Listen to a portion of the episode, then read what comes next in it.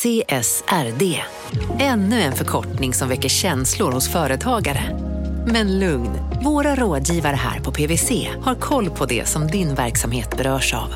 Från hållbarhetslösningar och nya regelverk till affärsutveckling och ansvarsfulla AI-strategier. Välkommen till PWC. Men John, de här fakturorna, har du koll på dem eller? Att ha alla fakturor i en enda röra. Det är inte Telia. Oj, vad många. Att göra det lätt att driva företag. Det är Telia. Läs mer om fördelar med att samla IT, bredband och mobilt hos en leverantör. På telia.se företag. Om en yogamatta är på väg till dig, som gör att du för första gången hittar ditt inre lugn och gör dig befordrad på jobbet men du tackar nej för du drivs inte längre av prestation. Då finns det flera smarta sätt att beställa hem din yogamatta på. Som till våra paketboxar till exempel. Hälsningar Postnord. Tröjorna, eh, tröjutlottningen. Kan man inte säga något sådär lite bara... ehm, Snabbt. Ja, men någonting lite så bara trevligt och informellt. Att, eh, typ, som vi, vi har tryckt upp ett jättesnygga kapitalet-tröjor Mm. och ehm, vi vill gärna ha hjälp att sprida kapitalet. Ja. Och ni kan vinna en tröja. Vi kör Instagram bara tycker jag, för jag orkar inte kolla min mail mer och ha olika mappar där folk skickar in så här eh, tips. Men så tagga på Instagram måste vara det lättaste. Just det. Så man, man, man skriver någonting, man tipsar om kapitalet, taggar kapitalet eh, i bilden. Och då kan vi välja ut en vinnare som Mm. får en tröja. En varje vecka. En varje vecka, precis. Ja, och det är jättefina tröjor dessutom. Terms and conditions apply. Eventuellt. Jag vet inte vad det betyder. Men det kommer det, kommer stå i, i inlägget där, som liksom redogör för de här reglerna. Bra. Jättesnygga kapitaltröjor. Bra. Från Monopol Media, det här är Kapitalet. Jag heter Gunnar Harrius. Och jag heter Jakob Bursell. I veckan så var jag hemma hos dig. Det är väldigt svårt att ljudtesta sig själv för att man ser inte nivåerna. Vad fint du bor. Tack. Jag hade vissa, vissa invändningar dock. Jakob har också världens ekigaste lägenhet. Så jag hoppas det här är inte så farligt. Okej. Jag är ledsen för det. Det är ingen fara. Det blev bra tyckte jag. Bra ljud ändå. Alltså jag vet ju det här, eh, men om du vill upplysa lyssnarna, eh, vad gjorde du hemma hos mig? Eh, Jag bakade pizza. Smula jästen i en bunke, lös jästen i lite av vattnet och häll sedan på resten av vattnet. Okej.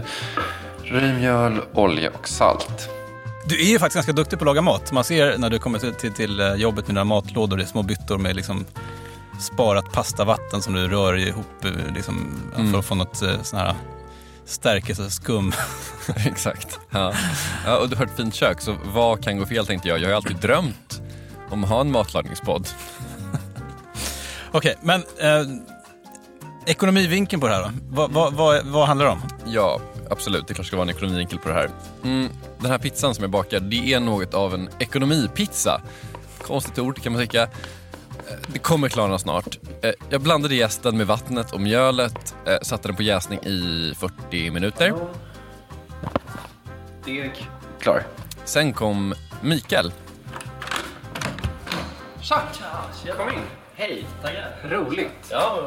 Jag heter Mikael Nordin. Och Mikael har studerat den här pizzan noggrannare än, tror jag nog, det är ganska säkert att säga, noggrannare än någon annan ekonom i det här landet. Och varför håller då en ekonom på med sånt här? Varför, varför har han studerat en, en, en pizza? Ja, men det är en bra fråga. Det handlar väl lite grann om... Eh, eh, Det handlar om index. Pizzaindex? Pizzaindex. Mikael Nordin jobbar på Statistiska centralbyrån på prisenheten ja, vi gör prisstatistik. Prisstatistik på pizza. till exempel. Han har då tagit fram ett index på hur prisutvecklingen på hemmagjord pizza har sett ut i Sverige de senaste 25 åren.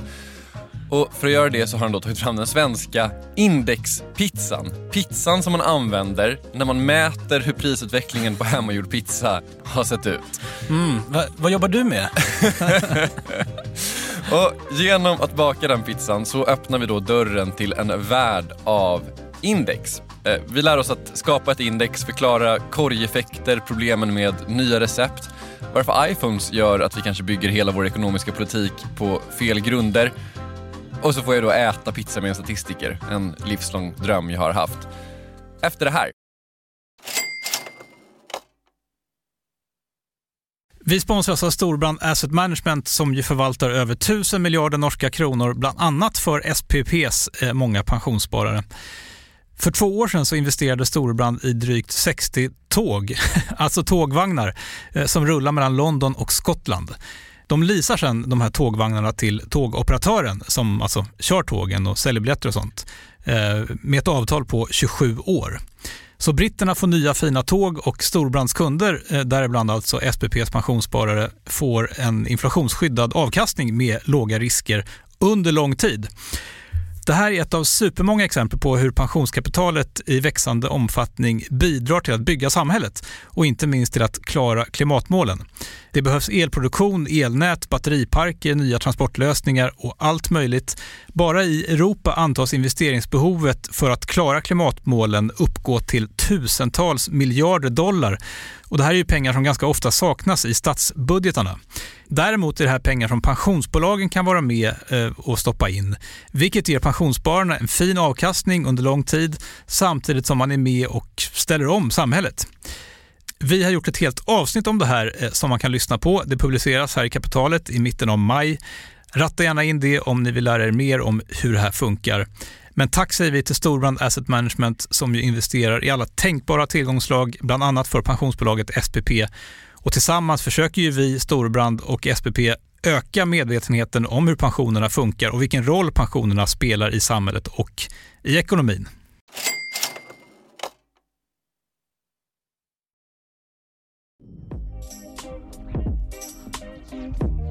Du har fått nycklarna till min lägenhet. Du har bjudit in en statistiker och eh, ekonom. Mikael Nordin. Och nu ska ni baka pizza ihop. Hur trevligt?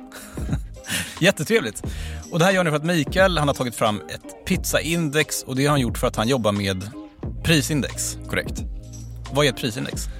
Ja, det är då någonting som ska mäta utvecklingen av pris på en viss typ av vara eller tjänst eller flera varor och tjänster. Du skulle då kunna göra ett inte, saltindex och kolla på hur priset av salt har utvecklats de senaste åren från det stora ollonåret 1766 eller vad det var när alla grisar blev så feta att allt salt i Sverige tog slut när de försökte salta in det.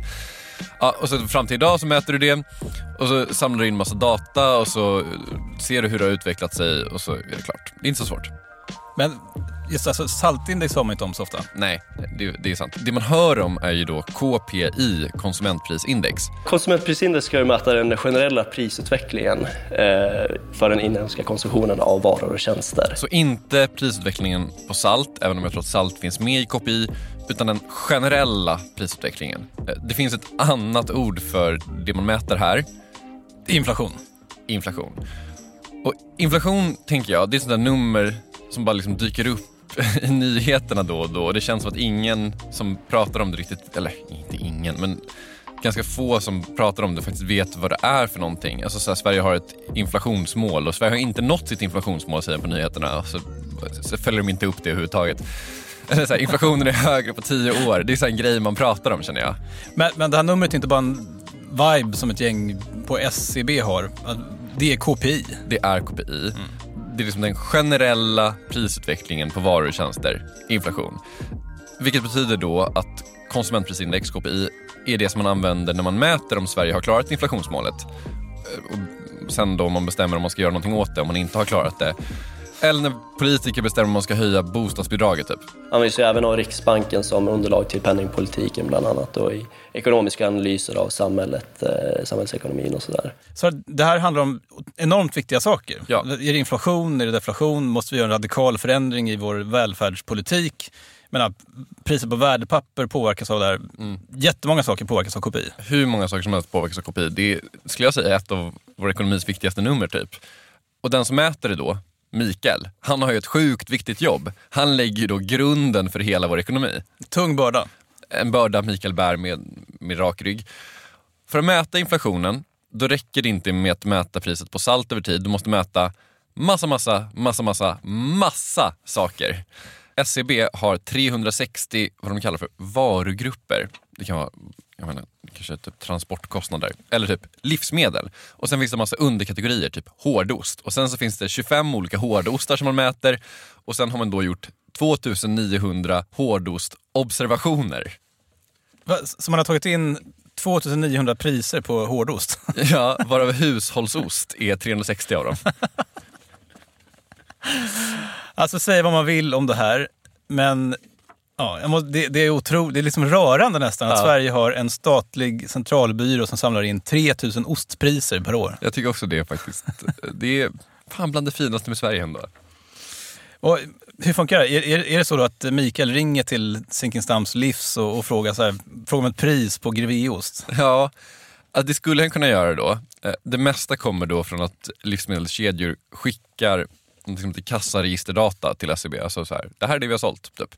Eh, Och sen har de också olika intervjuare som går i butik och kollar priser och sen så har de telefonintervjuer och sånt. Ett jävla jobb verkar det vara att få in de här priserna. Men man får också in priser på ost till slut. Ja. Eh, Och då kan man tänka att man är klar, men då har faktiskt arbetet bara börjat visar det sig. För det finns ju då tusentals olika sorters ost. Och även om man har nästan 3000 priser insamlade på ost, alltså det är inte rimligt att man ska mäta alla ostar. Då måste man ju dra ett urval av eh, butiker och även av vilka ostar man ska mäta. Och då brukar vi börja med att eh, dra ett urval av butiker så att vi får liksom en, en ram av butiker. Och sen så går vi vidare och ser eh, vilka ostar är det som har sålt väldigt mycket och eh, drar ett urval för att det ska representera konsumtionen. Så om en delikatessbutik i Värnamo har sålt ett kilo nepalesisk churpi, En mjukost. ja, så är det inte så troligt att den kommer räknas med i det här indexet. Nej, eh, det är nog, jag kan nog sä- säga här och nu att det kommer inte räknas in i indexet. Utan man utgår från vad som faktiskt konsumeras på lite bredare front. Alltså om, om en typ av ost de säljer lite mer än en annan typ av ost, då drar vi ett slumpmässigt urval av de två ostarna. Men eh, den som har lite större omsättning, den har lite större sannolikhet att komma in i vårt, eh, vår korg. Liksom. Korgen är det man kallar det man liksom lägger alla varor i, alltså det samlade kopiet. Um, om man tänker sig så här en fotbolls-VM-dragning, en skål med tusen lappar i och så står det Grevé på en, och så står det Herrgård på en och så står det Kyrpi på en. Fast istället för att alla de här ostarna har varsin lapp så har kanske Grevé 100 lappar av tusen och Herrgård har 400 lappar av tusen och Kyrpi har, surprise surprise, noll lappar av tusen. Ja, för det är liksom så representativa de är för konsumtionen. Ja, just det. Och sen drar man lappar då eh, om vilka varor som, som får vara med i det här. Och upprepar man det här typ tusen gånger så kommer man på sikt få samma representation som, som liksom konsumtionen faktiskt ser ut. Exakt. Och det här sker då inte med att folk drar lappar utan det sker i en dator såklart. Och siffrorna jag sa på Greveos tittar jag bara på. Jag misstänker också att Mikael bara gick med på min fotbolls-VM-liknelse för att jag skulle sluta ställa så dumma frågor om urval. Ja, jag fattar.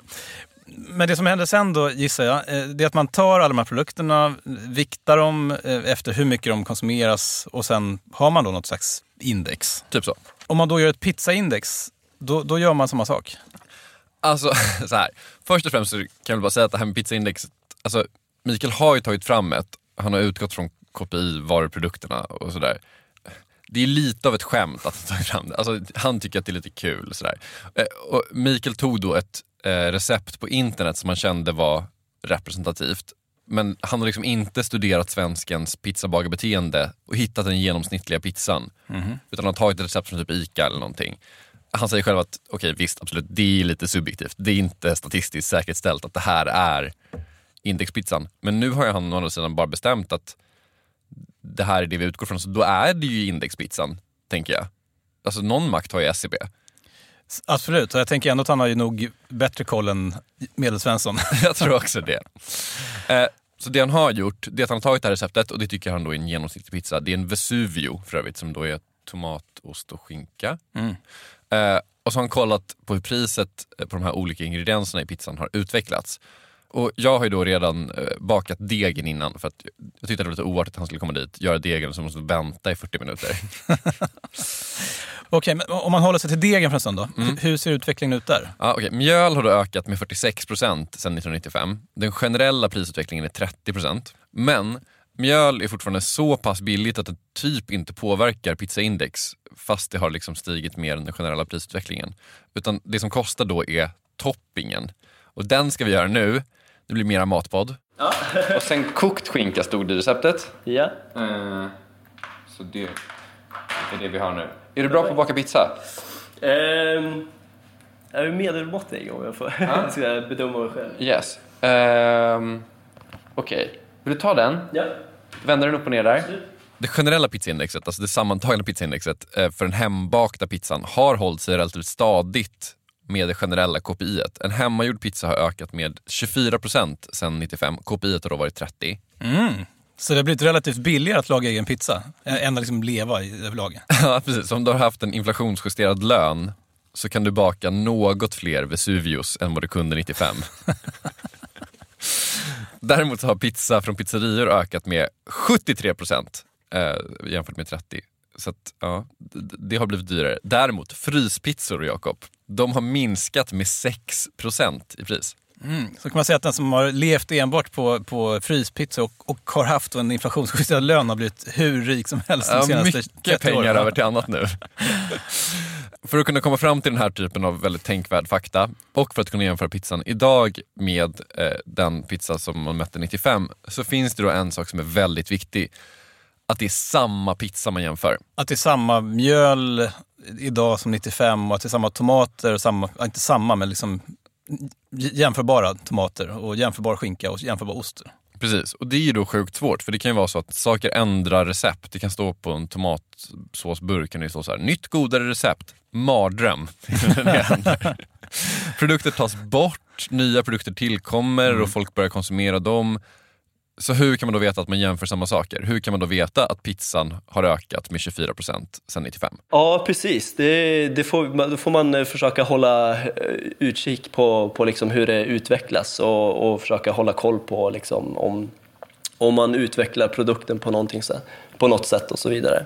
Så varje månad när vi, när vi får in datamaterial eh, som vi då får in från företagen nu numera, eh, då kollar vi liksom på om produkten Eh, är, är samma som förra månaden. Men om det skulle vara så att en, e, den här EAN-koden som vi mäter nu, eller den här osten vi mäter, den försvinner, då måste vi byta ut den mot en annan ost kanske. Och det är ju liksom en mardröm. Och där måste man ju liksom verkligen hålla sig till liksom så här, vad, är det för, vad är det för skillnad på, på de ostarna som man ska byta mellan? Och liksom, är det rimligt att göra ett byte liksom, och sådär. Mm.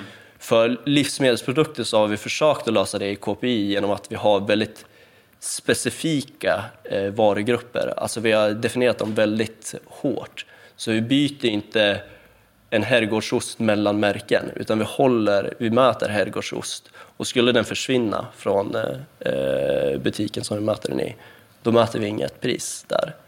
Alltså ni har herrgårdsost definierat? Ja, för, för, ett, för ett märke. Arla herrgårdsost Till exempel skulle det kunna vara. Så korgen är inte samma, det kanske inte ens är samma pizza man äter efter 20 år. Nej, just pizzan är väl oddsen typ helt okej skulle jag säga. Jag skulle säga att det är en av de bättre produkterna att mäta över tid på så sätt. Alltså, jag tror att krossade tomater har ändrats ganska lite.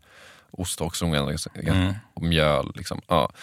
Men visst, någonting händer ju med konsumtionen över tid i, liksom, i princip alla varugrupper. Och då händer ju någonting med indexet också. Det här blir lite problematiskt när man uppdaterar korgen. För om man vill följa konsumenternas beteenden då kommer man ju byta produkter över tid. För det är ju så man, man konsumerar ju olika saker. Eh, och då får man en så kallad korgeffekt. Och korgeffekten betyder att, eh, ja, men som vi säger, att vi har två olika korgar och eh, mäter priserna mellan de här korgarna. Och om de här korgarna då är sammansatta på olika sätt, består av, av olika produkter eller har olika vikter, eh, då kommer det att påverka liksom, eh, prisförändringen. Och den korgeffekten räknar vi ut varje år och publicerar på vår hemsida för att de som använder vårt index ska veta hur mycket av den här prisförändringen som består av en korgeffekt och hur mycket som består av en förändring i priset. Så nej, det är inte samma pizza förmodligen. Det är inte samma index man mäter. Men det är så nära man kan komma och de menar ju då att de liksom försöker vara transparenta med det här och säga att så här mycket diffade det från förra året till i år. Hur som helst, vi har kört in pizzan i ugnen Skjuts in i ugnen då, antar jag? och vi vet nu hur man räknar ut KPI och hur pizzaindex har utvecklats. Efter pausen så ska vi då ta reda på hur den svenska indexpizzan smakar och berätta om varför allt vi just har pratat om kan vara helt och hållet fel. Kapitalet sponsras av Master Exchange, plattformen där du som privatperson kan investera i låtar och får pengar varje gång de här låtarna spelas. Eh, vi berättade ju senast eh, om barnlåten Puff the Magic Dragon som noterades av Master Exchange under våren. Nu har utdelningen på den låten kommit, eller royaltyn som vi säger i musikbranschen. Eh, den ligger på drygt 12% i årstakt och det här är ju en avkastning som är helt okorrelerad till eh, börsen. Till och med Goldman Sachs har börjat skriva om just musik som investering eh, just ur det här perspektivet. Nu finns en möjlighet att investera i en ny låt. Eh, låten heter Boss Bitch och den är av Doja Cat som, alltså jag ska inte säga att jag är superdeep här men eh, det är ändå en, en, person som jag vet om det är. En, en världskändis. Den här låten gav baserad på förra årets spelningar en avkastning på drygt 13 Master Exchange har just nu en väntelista på registreringar. Det, det går lite för bra för dem kan man säga. Men Skriver ni in kapitalet som promo code så kan ni eh, runda kön och ansöka om andelar i låten Boss Bitch ändå. Om ni investerar helt vanliga pengar, det är inget krypto eller sånt där. Så vill du investera i musik och få en avkastning som är helt okorrelerad med börsen och kanske inte minst för att det är kul att äga låtar eh, så kan man gå in på masterexchange.com och använda kapitalet som promo code så går man alltså förbi kön. Kom ihåg dock att alla investeringar är förenade med risk, men vi säger stort, stort tack till Master Exchange. Kapitalet sponsras av Karla, Jakob. Ja, bilar igen. Ja, det är eh, härligt. På Karla kan man sälja sin elbil eh, på det gissningsvis smidigaste sättet i Sverige.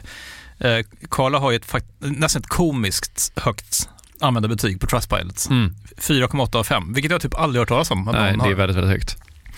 Eh, man knappar in lite info om bilen på sidan, sen får man en gratis värdering och ett bud. Accepterar du budet kommer Karla och hämtar upp bilen gratis och sätter in pengarna innan de kör iväg. Inget mer än så. Rätt fantastiskt. Nej, det är faktiskt ja. helt otroligt. Och eh, det kan bli ännu mer eh, otroligt än så. Eh, för att vi har nämligen en rabattkod som ger dig 2000 kronor extra för bilen. Så om du säljer din bil så får du två lax extra. Stämmer. Bara sådär. Eh, koden är Monopol och Eh, den uppger du när du har värderat bilen och eh, pratat med Karlas inköpare. Koden är giltig till sista maj, så att passa på om du går i säljartankar. Jag undrar om vi haft en kod som har gett två lax bara sådär någon gång? Nej. Det är helt otroligt. Mm. Man behöver en bil förvisso. Absolut, så det är kanske inte bara sådär, men det är ändå 2000 kronor extra. Väldigt bra. Ja. Så sälj din elbil eller laddhybrid till Karla. Du får 2000 kronor extra med rabattkoden Monopol. Eh, hoppa in och kolla på karla.se Karla Museet. Där kan man också köpa bilar ska jag tillägga. Verkligen. Vi säger stort tack till Karla. Så KPI, konsumentprisindex, ska mäta prisutvecklingen i samhället på väldigt bred front. Mm, inflationen, som används för en massa saker som påverkar våra liv på flera sätt. Mm, det vore väldigt, väldigt tråkigt om det skulle bli fel med inflationen med andra ord. Förödande. Mm. Det finns en sak som vi inte pratade om, som vissa hävdar ställer allting på ända och gör KPI nära nog värdelöst. Vi vet ju att man ibland måste byta ut grejer för att saker slutar göras eller för att saker förändras. Mm. Tänk då om det som det förändras till är till det bättre. Tänk om man helt plötsligt får mer för pengarna. För en statistiker så funkar det då så att om en vara ökar i kvalitet men priset är detsamma, då har varan blivit billigare inom stationstecken. Mm. Så om en vara byts ut mot en bättre vara det gillar inte Mikael Nordin på SCB, e för han vill mäta samma vara. Så mäter vi ost, en typ av ost den här månaden, så vill vi mäta samma typ av ost nästa månad. Men säg att osten då har ändrat recept så att den nu är godare eller har mer näring. Eller någonting sånt där mm. som gör att eh, om man köper den osten så får man lite högre nytta än vad man skulle få om man köpte den förra månaden. Då har man fått mer för pengarna och det är såklart helt ja, men det här är hopplöst att värdera. Ja. Eh, eller har man ostprövningar på SCB också? Och får man komma? jag hade önskat att eh, vi hade det och om vi skulle ha det så någon gång framöver så kommer jag bjuda in dig. Bara en gång till då. I en statistikmyndighets ögon så blir en vara billigare om priset är samma men varan blir bättre. Men att veta om man får mer värde för pengarna när man ersätter en produkt med en annan, alltså det är ju sjukt, sjukt svårt med ost. För det är ju så subjektivt. Och då är ändå ost typ en barnlek om man jämför med, jag vet inte, Telefoner. Du har en iPhone 10, jag har en iPhone 8. Hur mycket mer värde för priset har du fått av din iPhone 10? Ja, men det går ju, man kan ju gissa, men det går inte att veta. Nej, men du har kanske typ 3 megapixlar mer i din kamera och en processor som gör att det liksom går 0,1 mikrosekunder fortare för dig att öppna Instagram än för mig. Precis, men det är, det är på något sätt bara det är hård fakta, men hur mycket nytta det bidrar med, det är, det är också subjektivt i någon mening. Hur svårt som helst då. Och det finns då folk som menar att det här gör att KPI blir ett väldigt svårbedömt värde. Alltså, kanske är det då så att vi gravt underskattar hur mycket bättre saker, kanske främst teknik, blir. Om man jämför en 4.3-TV som jag växte upp med som kanske är 18 tum eller någonting jämfört med en, vad heter de nu, är det OLED eller QLED eller något sånt där, så här 60 tum. Alltså så här, det är ju, TV-apparaten är väldigt, väldigt mycket bättre. Och då så skulle man kunna argumentera för att saker blir billigare och billigare. Och om det är så, då räknar vi inflationen på helt fel sätt och vi tar då kanske fel beslut i massa frågor. Nej, men jag tänker om, om, om liksom, man ska tänka på de samhällsekonomiska effekterna. För att om de fångar upp de här förändringarna så då, men då ska ju inflationen vara låg i samhället. Ja. Många ifrågasätter ju hur låg inflationen egentligen är. Men om, man ska mäta på det här sättet, då blir inflationen låg förmodligen. Säkert. Däremot så det är konstigt att man inte mäter Alltså, så här, det som är viktigt för människor det är förmodligen så här, vad kostar det att kä käka? Vad kostar det att värma upp huset? Vad kostar bensinen i bilen? Vad kostar liksom, sådana saker som faktiskt har någon betydelse? Ja. SL-kortet. Ja. Där har en jävla inflation förut. Ja.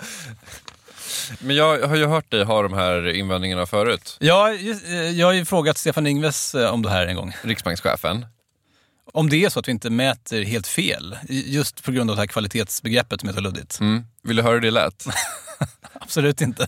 Mot den bakgrunden gick jag i förra veckan till Riksbanken i samband med det senaste räntebeskedet och ställde lite frågor till Stefan Ingves under den efterföljande presskonferensen.